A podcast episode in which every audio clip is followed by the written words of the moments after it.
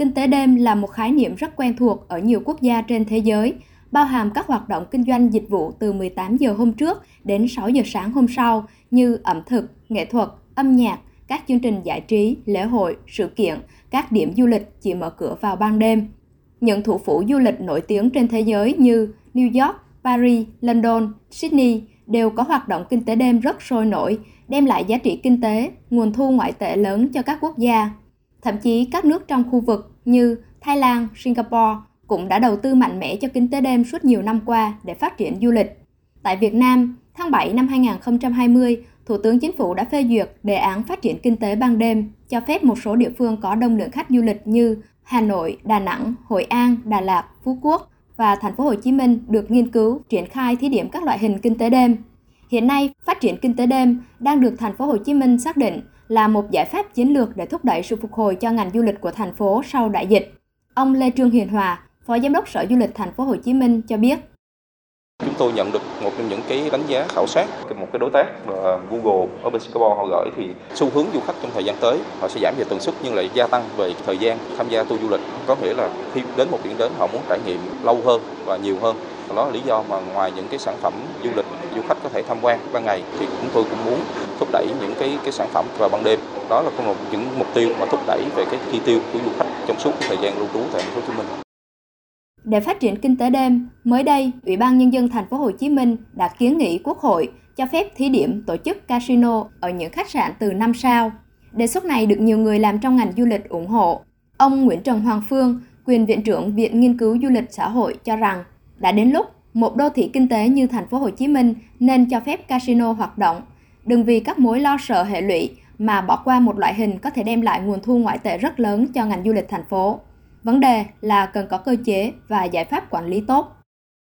Thành phố Hồ Chí Minh là đầu tàu kinh tế, có đầy đủ tiềm lực, nguồn lực để có thể chi tiêu, và ở đây là chi tiêu hạng sang, và nó cũng là một trung tâm của loại hình du lịch mai. Những khách mai là những doanh nhân, những người rất nhiều tiền và họ sẵn sàng chi tiêu ra. Thì nếu như có được một điểm casino năm sao thì chắc chắn buổi đêm hay là ngoài giờ hội nghị thì tại casino này sẽ rất đông khách nước ngoài. Trong khi chờ ý kiến về việc thí điểm casino thì Thành phố Hồ Chí Minh cũng còn rất nhiều hoạt động khác có thể phục vụ cho kinh tế đêm. Ông Trương Hoàng, Giám đốc Trung tâm Du lịch Quốc tế của Bến Thành Tourist cho rằng du lịch về đêm của Thành phố Hồ Chí Minh vốn rất nhiều tiềm năng bởi nơi đây hội tụ nhiều nhà hàng, quán ăn, khu ẩm thực độc đáo. Cùng với đó là những tuyến phố đi bộ, phố Tây khá sầm uất như Nguyễn Huệ, Bùi Viện.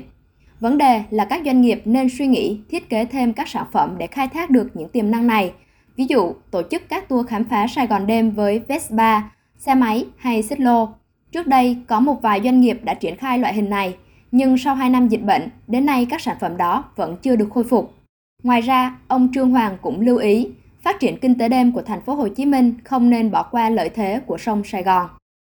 Về đêm thì mình nên tận dụng thêm về cái uh, sông Sài Gòn. Hiện giờ thì mình có một cái bờ sông rất là đẹp rồi. À, ngoài những cái dịch vụ như là ăn tối trên sông với những cái tàu du lịch thì bây giờ mình nên có những cái dịch vụ bằng thuyền nó cao cấp hơn và nhiều cái hoạt động hơn ở trên thuyền nó sẽ thu hút hơn. Bên cạnh du lịch đêm trên sông Sài Gòn, các chuyên gia cũng đề xuất thành phố nên có các chương trình nghệ thuật, các show diễn về đêm có chất lượng và được đầu tư bài bản. Thái Lan, Trung Quốc, Hàn Quốc đã có rất nhiều show diễn tạo được thương hiệu và mang lại nguồn thu lớn. Tại Thành phố Hồ Chí Minh, vở kịch xiếc A O Show cũng đã rất thành công, thu hút hàng triệu lượt khán giả, nhất là du khách nước ngoài suốt gần mười năm qua. Thế nhưng, một vở A O Show vẫn còn là quá ít, quá khiêm tốn so với tiềm năng của Thành phố Hồ Chí Minh, bởi nơi đây hội tụ rất nhiều giá trị văn hóa đặc sắc và có nhiều nhân lực, tiềm lực để có thể tổ chức các chương trình biểu diễn nghệ thuật lớn.